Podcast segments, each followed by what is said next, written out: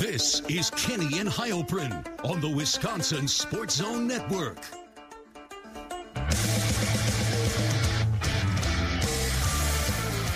Welcome in. Happy Thursday, everybody. It is Kenny and Heilprin. I was going to say a somewhat jovial Kenny and Heilprin because the weather outside is just phenomenal, at least here in Madison. Zach, my run was not met with harsh wind today. Just nice 70s, sunny. Looks like we're turning the corner. I don't think I can say the word jovial, however, even though I already did, because breaking news from about an hour ago, and I'm sure if you've listened to us before, you know we are a Wisconsin Badger show. We have a lot to get to today that is Badger-related, coming out of spring ball, storylines, and some news and notes regarding both programs. But I did want to start with the breaking news of the afternoon in the state of Wisconsin, given that our show is broadcast in much of the state of Wisconsin. The Milwaukee Bucks announced that they have moved on from head coach Mike Budenholzer. That after a dismal failure, really, at the end of the season, losing to the Miami Heat after being the 1 seed, after a couple years of obviously playoff losses after winning the title in 2021.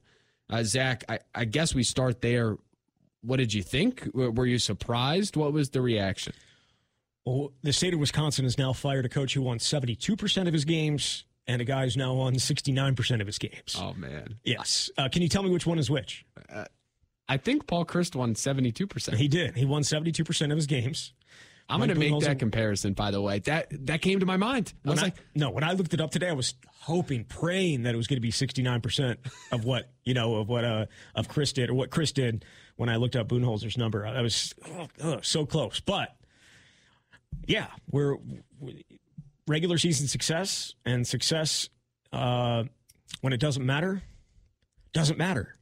You have to be good when it actually matters. And Budenholzer in the playoffs wasn't good enough. Obviously, they managed to lock everything together and get it going in 2021. Just a ridiculous playoff run from Chris Middleton and Giannis coming back from what he did, and then he went on ahead and did what he did in the finals. But these last 2 years have been failure. And I know Middleton missed the series against Boston last year, and that was an excuse for Mike Budenholzer. Didn't have that excuse this year. You blew a double-digit lead in back-to-back games that you desperately had to have, and you lost as a 1 seed, just the fifth one to do it.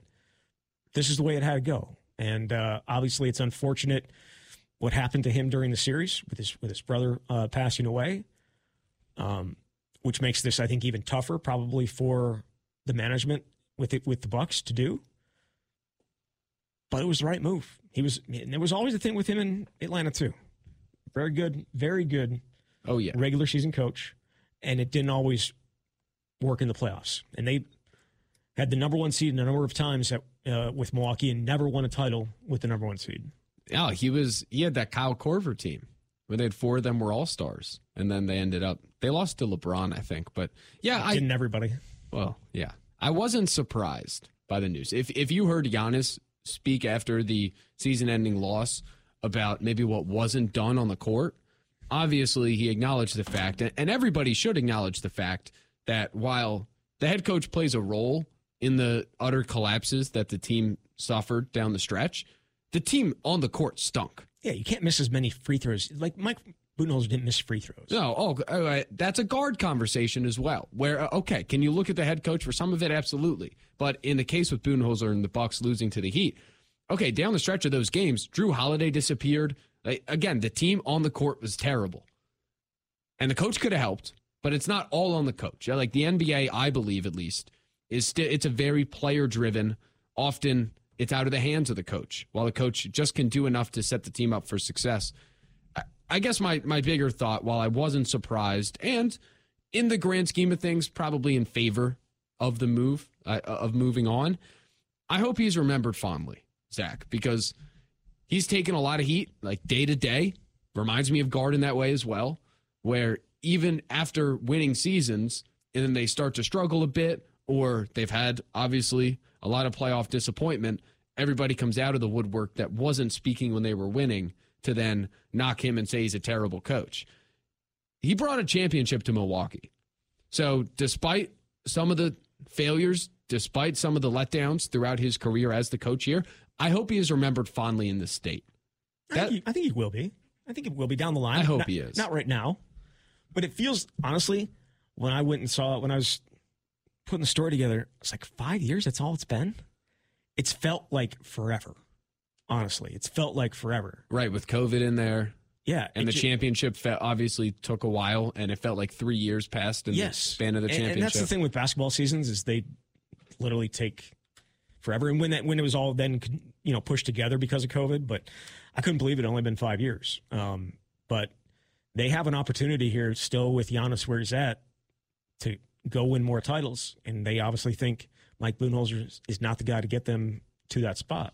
And again, he can only do with what he's given. This is where the guard conversation is a little bit different. He doesn't actually get to go exactly, out and get the groceries. He doesn't go out and buy the groceries. He's the one that is, he kind of gives an idea of, like, he gives them a list, but you have no idea what's coming back to you. Guard is the one that when you say, oh, but the team isn't as good, they don't have enough talent, then you also look at guard to say why. He owns both of those. Right. Mike Budenholzer only owns the failures on the court, which, again, in the playoffs, 4 out of 5 years, significant failures. Yep. So coming up tomorrow, obviously, on these airwaves, a huge day of reaction in that regard. I thought we needed to at least lead with some thoughts about it before we get to the Badger stuff here, which, again, there will be a lot of. But tune in, throughout the day tomorrow, in the morning, midday, and then for Grant in the afternoon as well. A lot of reaction to the Bucks moving on from Coach Bud. Big news. We'll have Jim Ozarski of the Journal Sentinel joining the Bill Michaels Show at 10:30 tomorrow. So if you want to hear an insider's view on it, that's where you go to do it. I don't know if I'm going to cut this part out of the podcast, Zach, to be honest. Like, I might just throw it out there, and if people aren't Bucks fans, then so be it. You threw guard in there. You had guard in there. Paul Chryst. That worked out actually, well. And Paul Chryst. I might have a Paul Chryst Coach Bud take. I think right now with the football program and at least the reaction I see online, which, grain of salt, it's online. People are angry. If Coach Bud were to move on now and the state not remember him very fondly, let's say the new coach comes in and everybody loves him for whatever reason, I think Paul Chryst is underappreciated, honestly, with what's happened. Okay, yeah, the last couple years were bad, but for his general career at Wisconsin, as I've said on this show, Luke Fickell does not take the Wisconsin job without the work that Paul Chryst did. And those were great years from 16 to 19 that obviously did not end in a Big Ten title. But I don't think Paul Chryst is appreciated enough, even though he got fired. And again, for winning that percentage of the games, for what he has meant to the program, and the same thing for Bud, what he has meant to the Bucks and the city of Milwaukee and the state, winning a title there. I think there's a comparison to be drawn between Chryst and Bud. You mean in being underappreciated? Yes. Okay, because otherwise... After the fact. Yeah, because otherwise they have nothing in common whatsoever with each other. Bad in press conferences. It's just, but Paul Chryst is Wisconsin through and through. That's true. Played here. Was an offensive coordinator here, and that's where, a lot of people's first, interaction or knowledge of him really came from, even though he had been the tight ends coach for 1 year too. Paul Chryst's roots significantly deeper here in Wisconsin than Mike Budenholzer. So I think, yes, down the road, Paul Chryst will be certainly much more well remembered, and remembered in general more so than Mike Budenholzer, and deserves to be, even though obviously Bud was a coach for an NBA championship team. Can you name the coach of the 1972 Bucks championship team? Because I can't. Well, no, I also. I guarantee you, I walk out on the street, probably don't know. Well, neither of us were alive. Can we preface that by saying if you were alive to see it? You say down the road. Okay. What are we saying? What's down the road? In a couple years, when they hire a new coach, when Giannis retires, will Lakers fans even know who the coach was in the bubble when they won the title? Because that guy got fired. Fake title. And Nick Nurse got fired. Yeah, no, that's true. That's true. I just hope he's appreciated. What, 3 of the last 5 coaches that won a title got fired? I saw every single coach since 2015, not named Steve Kerr, has won a title, has been fired, which might be 3. Yeah, because Steve Kerr's won a bunch of them. Yeah. So there you go. A lot of reaction coming up tomorrow and moving forward to the Bucks moving on from Coach Bud. What's next? Are you saying that Budenholzer deserves to be remembered more than Paul Chryst? Don't do it. Not necessarily. It's not even close, dude. Remembered in different ways. No, I'm just saying appreciated. Like not looking back upon him and his tenure as a failure because they won a title. That's all that, and in the end, that should be all that matters. But and if anything, again, one of the biggest Paul Chryst guys is sitting in this chair right here. To me, Paul Chryst didn't win a title, unless you count the Big Ten West. You think Giannis thinks this is a failure now? Thinks what? The season was a failure? I would hope so. Ugh. Yeah, I don't even want to get into that. No, we won't. Let's do this. It's Kenny and Heilprin. Let's step away. We have a lot to get to in regards to the Badgers. Spring football is over. I have a bunch of statements and thoughts coming out of spring storylines, some of them in regards to what happened on the field in practice, some of them just in general about the season. We are buying or selling those storylines. Coming up next, stay right there. It's Kenny and Heilprin. This is Kenny and Heilprin on the Wisconsin Sports Zone Network.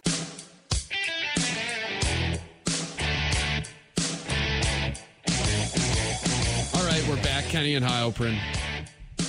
Ben Kenny, Zach Heilprin, hanging out with you, taking you up until 7 o'clock on a Coach Bud reaction to come tomorrow on the station. But for now, this is, as it happens to be, a Wisconsin Badger show. Zach, spring football is over. And so last year at this time, I was looking through our shows. Last year, we were speaking of the most important, the most valuable players to that Badger team. We're going to do that on Tuesday. I was going to do that today. But I think it's interesting to look back at what we said for last year and then also obviously go into what's coming up this year. I think we were right, first and foremost, if I just want to preface and say when we said Graham Mertz was the most valuable, despite what some certain people out there would say, the step between Graham Mertz and other quarterbacks in the room was still pretty massive, despite what Graham Mertz actually did on the field. Yeah. For much of the season. For sure. So that's going to be Tuesday's show. But with spring football over, I just have a bunch of statements and thoughts coming out of the spring, offense, defense, personnel. I want you to buy or sell these storylines. Whether you think it'll happen, whether you think that's where the movement is going towards, or the other way around, whether you're selling. And the first is, kind of has to do with the launch, but a lot of comparisons have been made and will be made between Tanner Mordecai and Russell Wilson. Big transfer quarterbacks, a shot for Mordecai to hopefully have a year like Wilson did when he came to the Badgers. Tanner Mordecai will have the most efficient season since Russell Wilson. Efficient. Not necessarily counting stats, but efficient. And there happens to be another quarterback in the middle that I would compare to. Like, take away the counting stats because he'll have a lot of volume. But he will be the most efficient, the best quarterback since Wilson. That's a really tough question to answer because obviously Joel Stave is the all-time winningest quarterback. And we know that Jack Coan had a nice, can we say nice? Yeah. 2019. Sure. What I'm really doing here is trying to stall until I can go down and see Coan was efficiency wise who has the best season, because I think I know what you're asking, right? Jack Coan is fourth all time in efficiency. That's what you're saying. Can he be better than that? Yes. I'm going to say no. Coming out of spring, you are selling the storyline. I'm selling that storyline. I don't have a sounder. I should have a sound. Efficiency-wise. Sell. Efficiency-wise, he's going to put up bigger numbers than Jack Coan did, for sure. But, are there going to be some more interceptions in there than Jack Cohn's, what, 5 or 6 that he had in that year? 7. Yeah. 7? No, I'm sorry. 5. You're correct. Yeah. 7 at Notre Dame. With one of those coming in the Rose Bowl off of him getting hit in the head, which definitely should have been a penalty. But don't need to bring that up. The flags were only flying one direction that game. So no, I think efficiency wise, probably not. All right, I'm buying. A lot goes into efficiency, completion percentage, touchdowns, interceptions, a lot goes into it. I think he's going to have a high. I think he's going to have a high completion percentage. I just think there's going to be, as much as they're going to throw the ball, I think there's going to be some more turnovers. There's probably going to be some more touchdowns, but I think right around that 150 mark is probably good. But then when I say that, I look in Alex Hornbeck's like 148.6, and I'm like, gosh. But 2017, no, but like 2017, the offense was. It wasn't 2019 level, but it was pretty good. They were there. That's a top 10 scoring offense in Wisconsin history in 2017. But no, I'm selling that. I'm going to buy it because even though there might be growing pains to start, there is plenty of time to get things rolling before they go towards the end of the season. The weather will be great, to say one, to start the year. But, I mean, we saw it. You've seen all spring, and we all saw in that open practice that there are a lot of easy completions in this offense that'll reflect towards Mordecai's stat line, while anybody we know could make a certain throw. Like if Skylar Bell's starting in the backfield and he's going out in the flat, okay, it's not the easiest throw in the world. You have to lead him. But still, it's not as if there are many plays that will not puff up the stats, but will greatly aid his stats. And that's just the nature of this offense. Not to mention, every quarterback under Longo, for the most part, happens to have very efficient, very good seasons. I don't know if I'm getting soft in my old age here, but Jack Coan had a hell of a season in 2019. Really? He did. Wow. That's the first time you said that. Most completions in school history. Do you know how much that means? Most completions in school history. Third best completion percentage in school history. Oh, I've been trying to say this. His touchdowns are okay, but like that's because Jonathan Taylor was running him in. They didn't need him to throw. Didn't necessarily turn the ball over. Fourth best passing efficiency in school history. Again, the quarterback history at Wisconsin isn't strong, but in terms of a Wisconsin quarterback, it was a very good season. You got to count the rushing touchdowns as well. There were some big highlights there against Michigan. Yes, very big. Two against Ohio State, and the fact in the Big Ten title, was it two? Oh yeah, it was two. Because I know he had the one. And he ran one in from the goal line. Did he? Okay. And JT had the first one. Yeah, it was right down at the goal line. We thought Quintez Cephas scored, and he allegedly did not. Yep, threw that to Cohn's stat sheet. I've been trying to say this forever, Zach. Yeah, that means a lot. No, I needed to get it in. Jack Coan, who will be working out for the Jets coming up, so hopefully that goes well for him. Did he have multiple workouts, or was it just one? Seahawks, two. How'd that go? Well, I don't know yet. It's in minicamps, which are starting now. Okay. All right. So there's the quarterback part. A little bit. You know how Jack Coan does that to you. I'm always down for that. How about this? Buy or sell. A transfer will lead the team in receiving yards. I like this one. I'm in on that storyline. You're buying it. I'm buying that storyline. It could be Pauling. It could be C.J. Williams. It could be Bryson Green. Yeah. And who hasn't played? And honestly, and you're not going to like this, the only guy that I think of the returners that could potentially lead him in yards is Chimere Dike. That's where I would go with it. I would sell it. I would think that Dike leads early because I don't know if the snaps volume-wise are going to be there for Williams yet with what Green can do and with what I know Keontez Lewis can do. Pauling would be a guy that I think could, but Dike I still think is the best in the room. I think Pauling leads him in catches. Assuming he holds on to that top job. Maybe Skylar Bell takes it from him. But they're both unique. I mean, they've got a lot of options. But one of those four, I think. I got a 75% chance of being right. Okay. I'll take DK when it comes to that. How about this? Over under in week one, 5 transfers start. Now I have the depth chart up ahead of me, and I'll tell you who projected right now. The 6 could be, say, but over under 5 start week one. Well, are we 3 wide receiver set?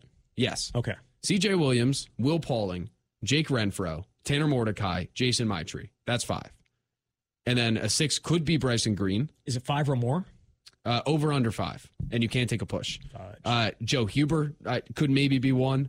Darian Varner could maybe be one on the defensive line. I don't think Jeff Pietrowski will be. And Nathaniel Vakos does not count. Kickers are people too. Yeah, but I'm not starting. Over under 5. That's a really tough question. I'm going to take the over. The 5 that you mentioned that I think are almost guaranteed to start, And then I could see Joe Huber grabbing one of those guard spots. So I could see that happen. And I could also see Jeff Petrowski, if they open him in a probably not. That's a tough one. And they could also be adding a transfer or two here that we don't know about yet. That's a darn good point, Zach. That may find their way into the lineup as well. That's a good point. That kind of puts that knocks what I was about to say. So pretending you didn't just say that, because you're completely correct. I still think, and listen, I'm in on the C.J. Williams hype, and I'm in on his career coming up with the Badgers, but I still would assume that, let's say, Bryson Green is still slower to come along. If it's a C.J. Williams versus Keontez Lewis discussion, I would still lean towards Lewis in terms of experience. And we'll see. As the season goes along, maybe one of them plays more snaps. But C.J. Williams has popped. My only thing with that is, and again, maybe it was just spring ball, C.J. Williams stayed on the right side of the offense the entire time. Keontez Lewis stayed on the left side of the offense the entire time. The only person that moved back and forth was Chimere Dike. Mm. So I don't think it's going to be an either or. I mean, yeah. They're not going to be going against each other. That's what I'm trying to get across here. Yeah, that makes sense. That's another good point, which you often bring to the show. The buy or sell, Zach. The offensive line will be the program's best since 2019. Now, keep in mind what we discussed on Tuesday. A big one of the biggest questions coming out of spring is new offense, new pace.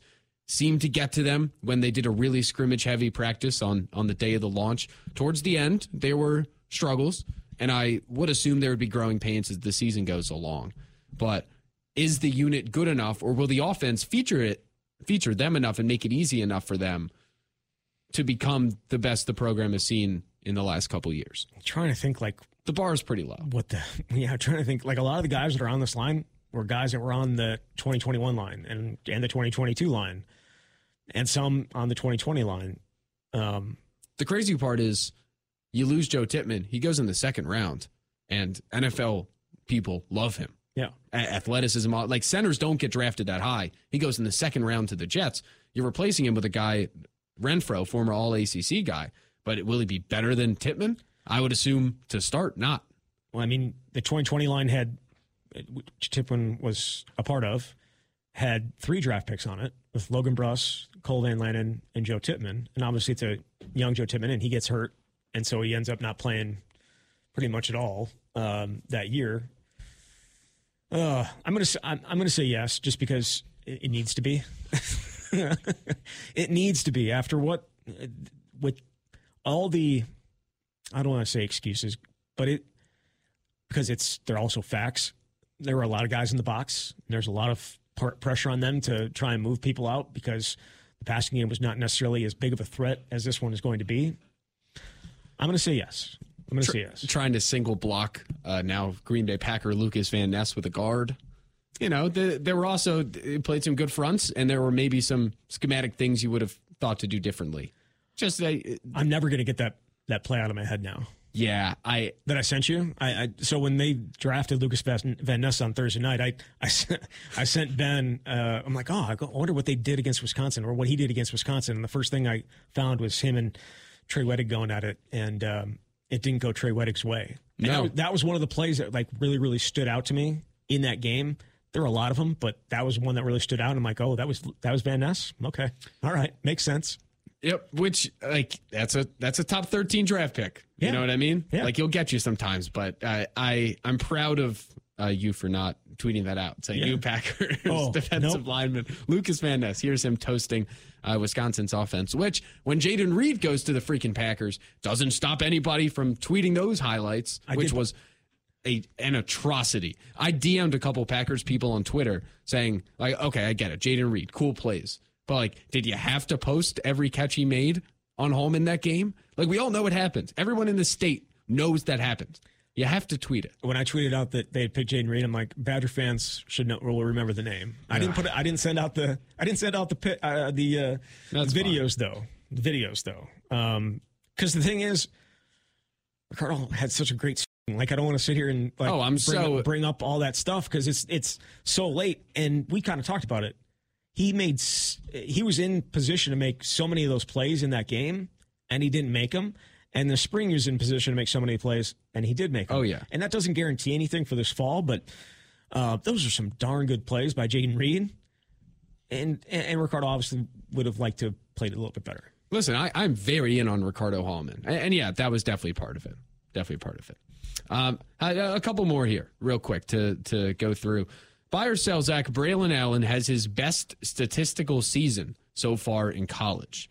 Now, that is after, obviously, his freshman year when he came on, but he didn't start the season. I'm buying in. Under center. He finished with 186 attempts, 1,268 yards, 6.8 yards per carry, 12 touchdowns. Yeah, I'm in on, 1,200 yards is not a lot.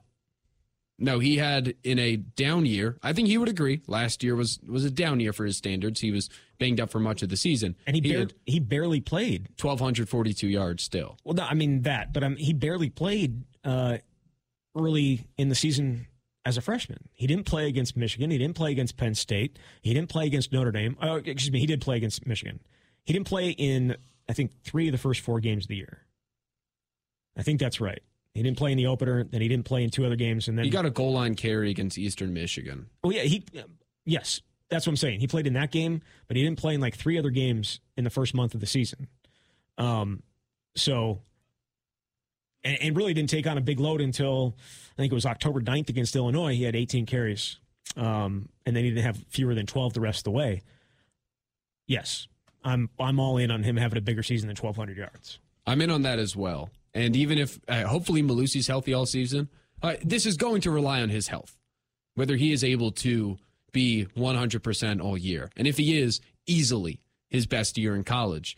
Even with Malusi there, if he's healthy too, they're going to run enough plays. They're going to get enough carries where I think both of them, honestly, could have the best years of their career. It's a question of health because that's what has been a hindrance to really both players throughout their Wisconsin careers. Allen's been on the field for it, but he was definitely banged up throughout last year. All right, but before we hit break, I think this is my favorite one. It's the one I'm the most interested in. Buy or sell, Zach, Wisconsin's defense will be the anchor of the team and statistically better than last year. It's tough. Last year, they ranked 11th in the country in yards per game.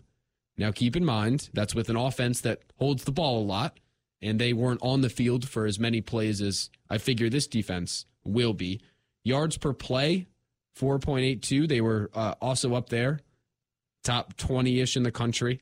Let's say top 20, 15 to 20 in all statistical measures is where last year's team was. I'm selling that. I think because of the amount of time they're going to be on the field, they will not be able to have the same type of dominance that we've seen for the last decade.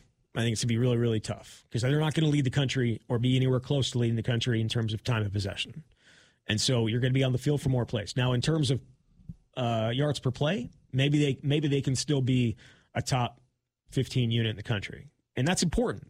But I think total yards and all that good stuff and scoring is probably going to be tough to keep at the top just because of what the offense is going to do. And when the offense isn't playing well, like say it doesn't go well against Iowa. We're talking Chip Kelly era Eagles type tired. Yes. Can't move. Yes. So thank you, Chip Kelly. And that all goes, again, to them needing to find a way to add some depth and build depth because they're going to need more than just the top level guys to play if they're going to have a chance to stay at the level I think the first team can be throughout an entire game. 100%. I think the unit will be better than last year, but I agree with you statistically, it will not reflect that in the counting stats because of volume. And will it be the anchor of the team? Unfortunately, it's going to work hand in hand. If the offense is really good, the defense is also probably going to be phenomenal. They're not on the field as much. If the offense can't pull their weight, the defense is going to have a hard time being the anchor of the team as well because of, like you said, just the mere time they will be out there. The good thing is here, They play in the Big Ten West, and their only real crossover game is Ohio State. They also get Rutgers and Indiana. By no means do I think they will have scary offenses. So we'll see, and we'll talk Big Ten West in a little bit. I have some musings, some rumblings. Well, a big addition in the Big Ten West today. Big addition. Well, not a big one, but like an important one, because he's not big. I would say so. And there are Luke Fickell ties to it. And I want to talk about that when we come back. And I have a couple more to get to, talking about the storylines entering the summer and entering the season for the Wisconsin Badgers. We'll talk about that. I have some news and notes as well, some basketball roster news. And what are the Badgers doing with the field in Camp Randall? We'll tell you all that. It's coming up next. It's Kenny and Heilprin. This is Kenny and Heilprin on the Wisconsin Sports Zone Network.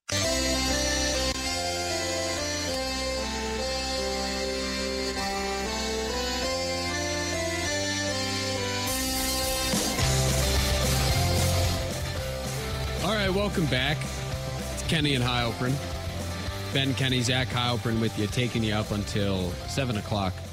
Podcast of the show will be posted immediately after. As always, we're back on air on Thursday. Have some conflicts coming up with the Brewers eventually, but stay tuned to the Twitter feeds and the social channels for when we will be on air, when it can be found in only podcast form.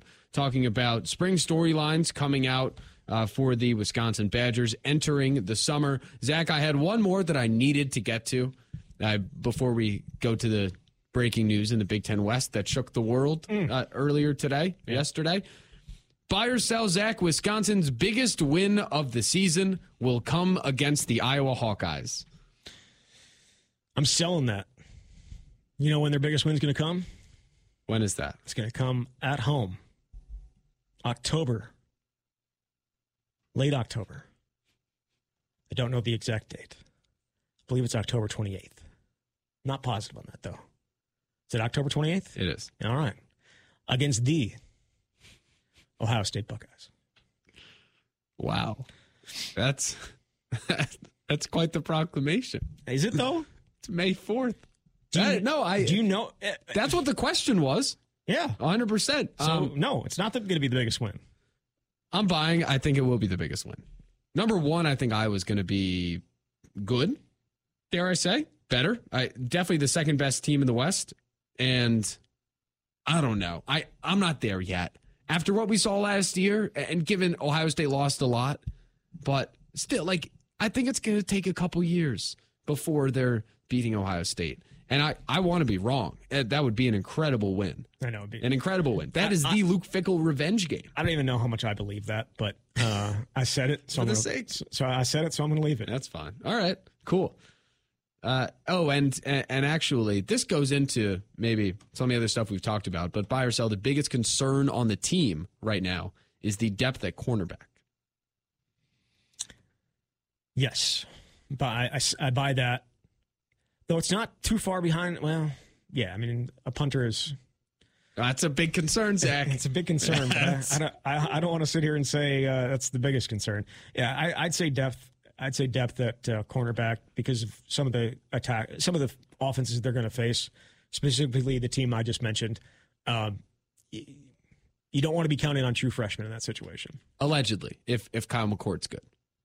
Which is assuming he's still good. Up in the air. Assuming, or when they face Cade McNamara and Cale Brown. That's better said. And Eric All. Yes. Tight end. And all the other great options Michigan that they have there. I think my biggest concern on the team, I'm selling that. I think it's the pace and performance and steadiness, consistency of the offensive line. And I think it'll happen, but that is my biggest concern. I think it is by far something that can hinder them more than depth at corner. But... Injuries happen, so we'll see how all that plays out. Well, and injuries happen along the offensive line. They do. That's why you're going to need 7 or 8 guys, and I think they have 7 or 8 guys. I don't think they have 4 or 5 guys at corner right now. Right. That's the difference between the two. And they're still out in the portal looking for a guy. Hopefully we get news of commitments soon and how they choose to bolster the back end of the defense. Speaking of the portal, breaking news, the Northwestern Wildcats. Breaking? No. Or yesterday breaking. Okay. Recent news. Sorry. I didn't know if there's something new. No, Northwestern landed a transfer quarterback. Ben Bryant from a school that is quite familiar, from Cincinnati, the starter at Cincinnati last year, 6 years in college, 3 years at Cincy, one Eastern Michigan, back to Cincy, and now he's at Northwestern. He gets around. So a crazy ride. What was his start? 3 years at Cincinnati. Yeah, but this has a Wisconsin connection as well. Did you not know this? No, I knew it. It totally left my mind. He was in the same class as Chase Wolf. It was a two-quarterback class. Then Ben Bryant went out and tweeted an offer from somebody else, and I think was way for Wisconsin to get out of it, and they got out of it. Wow. Yeah. So the connection, I totally forgot about that. I was thinking about how it bolsters the depth of quarterbacks in the Big Ten West. Hey, Fitz always needs a free agent. He's kind of like Bielema in that way. Yeah, he does. They got Helinski back, but hey, here's an interesting. Where did Helinski come from? He didn't come from. He didn't go straight to Northwestern. No. He was a transfer. Right. He's a free agent. Yep. Yeah. They brought in Hunter Johnson a couple years ago, the former five-star who never really played. Was not good. Was at Clemson. Not good at all. Now he's a coach at Clemson. He went back. But here's just a weird thought about the Big Ten West, about the Big Ten as a whole. Obviously, new coaches at Wisconsin, Nebraska, and Purdue. This was after Big Ten Media Days. They made a big deal that there were zero new coaches entering 2022. And last year, there were a lot of returning older quarterbacks, a lot of experience, generally speaking. This year, quarterbacks that have started 3+ games at their current school. J.J. McCarthy, Talia, who I love, Gavin Wimsatt at Rutgers, and Athan Kaliakmanis at Minnesota, off the legs of the end of last year. The veteran of the Big Ten West. The Big Ten West, now yet. Purdue, new head coach, Ryan Walters, new quarterback Hudson Card. Northwestern, new quarterback Ben Bryant. They'll still probably stink. Illinois, new quarterback Altmaier from Ole Miss, but they lost a lot of defensive talent, like top end. Obviously, Devin Witherspoon going, Sidney Brown. Like, you saw how good that defense was based on what the draft thought of them. Iowa, new quarterback, clearly, Cade McNamara. A lot of offensive talent coming in, but they did lose, like Lukas Van Ness and Jack Campbell, a lot of defensive talent. By the way, Cooper DeJean, the Wisconsin killer from last year, he's being put in the first round of way too early mock drafts. A white corner. Must be said. Minnesota. Alert. Newish quarterback in Kaliakmanis, but he's the... Where did Riley Moss end up going? Like 4th or 5th round? Yeah. Yeah, I think so. Minnesota has the stability. They have the head coach that came back, and Kaliakmanis has the most experience at the current school. I mean, it's hilarious. You used the word stability in Minnesota and just ignored the fact that 18 guys left via the transfer portal. Right. I'm talking head coach quarterback, but I know, but I'm not going to allow you to do that. I'm not going to allow you to use the word stability and PJ Fleck in the same sentence. That's a good point. But even the programs that do the two most important probably positions, head coach and quarterback, that tandem, even the one that has the two returning, they lost a lot of talent off last year's team. Nebraska, new head coach Matt Rule, new quarterback Jeff Sims, no more Casey Thompson, the Jeff Sims era at Nebraska starting, and then Wisconsin, it's new everything. So if you're looking for worse quarterback performance than Graham Mertz the last few years, Jeff Sims is your guy. Unnecessary. He was not surrounded by anything at Georgia Tech. He got a bad situation handed to him. So I'm excited to see what he could do.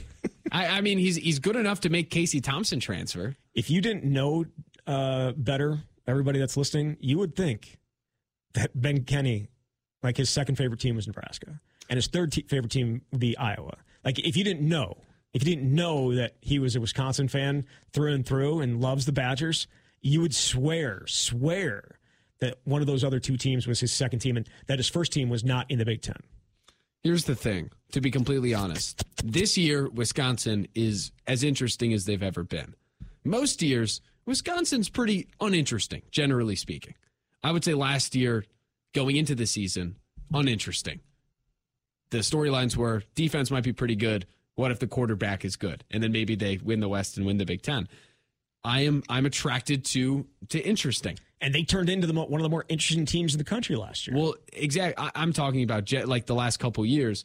There's not been a more interesting program than Nebraska in the Big Ten West, which is that's just what That's what attracts me to the storylines. I'm interested in them and how it plays out. So that's just, I was going through it, and I continue to be surprised at all that's going to be different. We can project, like we could look at last year's performance. We could look at the transfers performance from previous schools. But even as someone who likes to look at the schedule and say, what's the best defense they'll face? What's the best quarterback they'll face? And try to project, like, this is going to be the most unpredictable Big Ten West I've ever seen. Just because who in the world knows? Some pairings are going to work. Some pairings will probably stink. Some quarterbacks are going to have good years. Iowa might not score 20 points a game. Like, there are a lot of ways. Do you envision it being like last year where it's all scrunched up at the top? Or maybe because Northwestern obviously was at the bottom the entire time, but can you imagine it being scrunched up? No, I don't think it will be this year. But if you ask me who are the teams that are going to separate themselves, I would say Wisconsin and Iowa, but I could be completely wrong. It could be Minnesota and Nebraska. Illinois. And Nebraska. It's not going to be Nebraska. And maybe even Purdue. No. Who won the Big Ten West last year? Allegedly. They did with your guy. Allegedly. Matt Rule always stinks in his first year. Everywhere he's gone. Baylor, Temple, not counting the NFL. So did Luke Fickell. And then stinks his first year. Incredible his second year. So did Luke Fickell. First year as Ohio State's coach. 6-6. First year at Cincinnati, not great. Hope for a bounce back.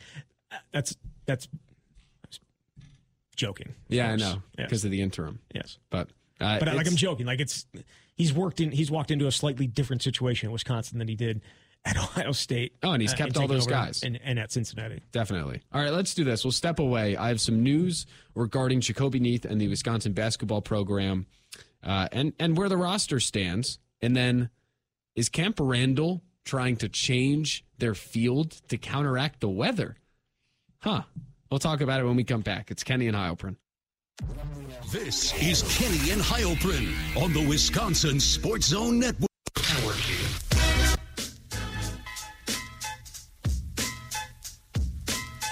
All right, Kenny and Heilprin. We are back. So some news and notes as we wind down the show today. We'll be back Thursday at 6. Obviously, podcast up after conclusion. To those that listen that way, as always, we say thank you. Appreciate you. I hope everyone's out and enjoying the nice weather this time of year.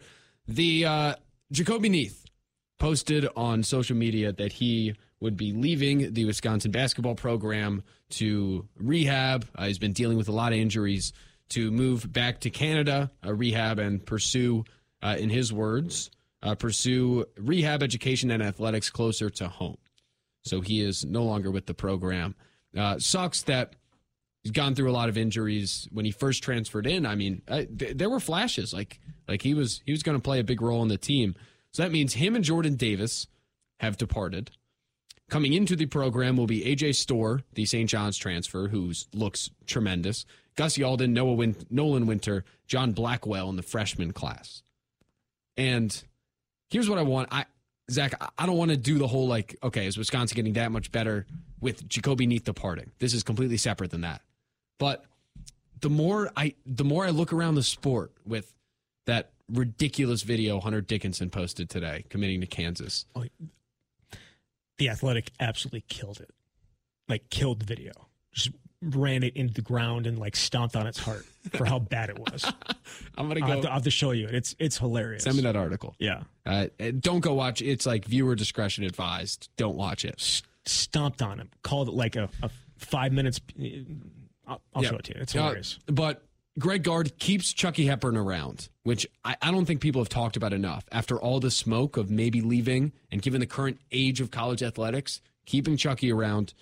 Tyler Walcomb's back. You have what seems to be one really good transfer, and then we'll see about the rest. And freshmen coming in, this team's getting better.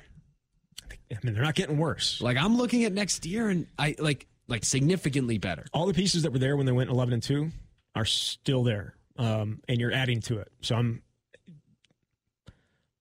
mildly confident that they're going to be better than they were this year. But again, the Big Ten is going to be all scrunched up again, maybe except for at the top.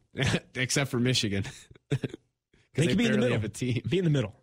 No, I think they brought in a transfer. Yeah, they got the UNC. They got the kid from UNC. Love. Yeah. Everyone, you have the guard conversation. I think those thoughts should be directed towards Juwan Howard, especially after this season. And last but not least, before we get out of here, headline up many places. Camp Randall is preparing. They are putting in a heated field in preparation for late December college football playoff games. And we have about a minute and a half. I don't have a large statement on the matter. Just they're trying to prep for the weather. Well, they're trying to make sure the offense works. That's all. It's hilarious because Minnesota didn't have one on their field up there, and then when they had to use it when the dome fell down, they had to go out there and use it. And Brett Favre got knocked the F out because his head hit it, and it was frozen. And so they put something underneath the field the next year because of it. It's smart. It's smart. It is smart. And it's also, you don't have to worry about the field like snow being on it. Maybe the launch is making them a little scared. A little skittish. Starts dumping snow. We have to have precautions in place. So that's of note. And they will host a playoff game. I will put on record. At some point. All right. That's going to do it for us. For all that hung around, we say thank you. Thanks for indulging the Coach Bud talk. A lot of Coach Bud talk to come tomorrow on these airwaves. We'll talk to you on Tuesday. See ya.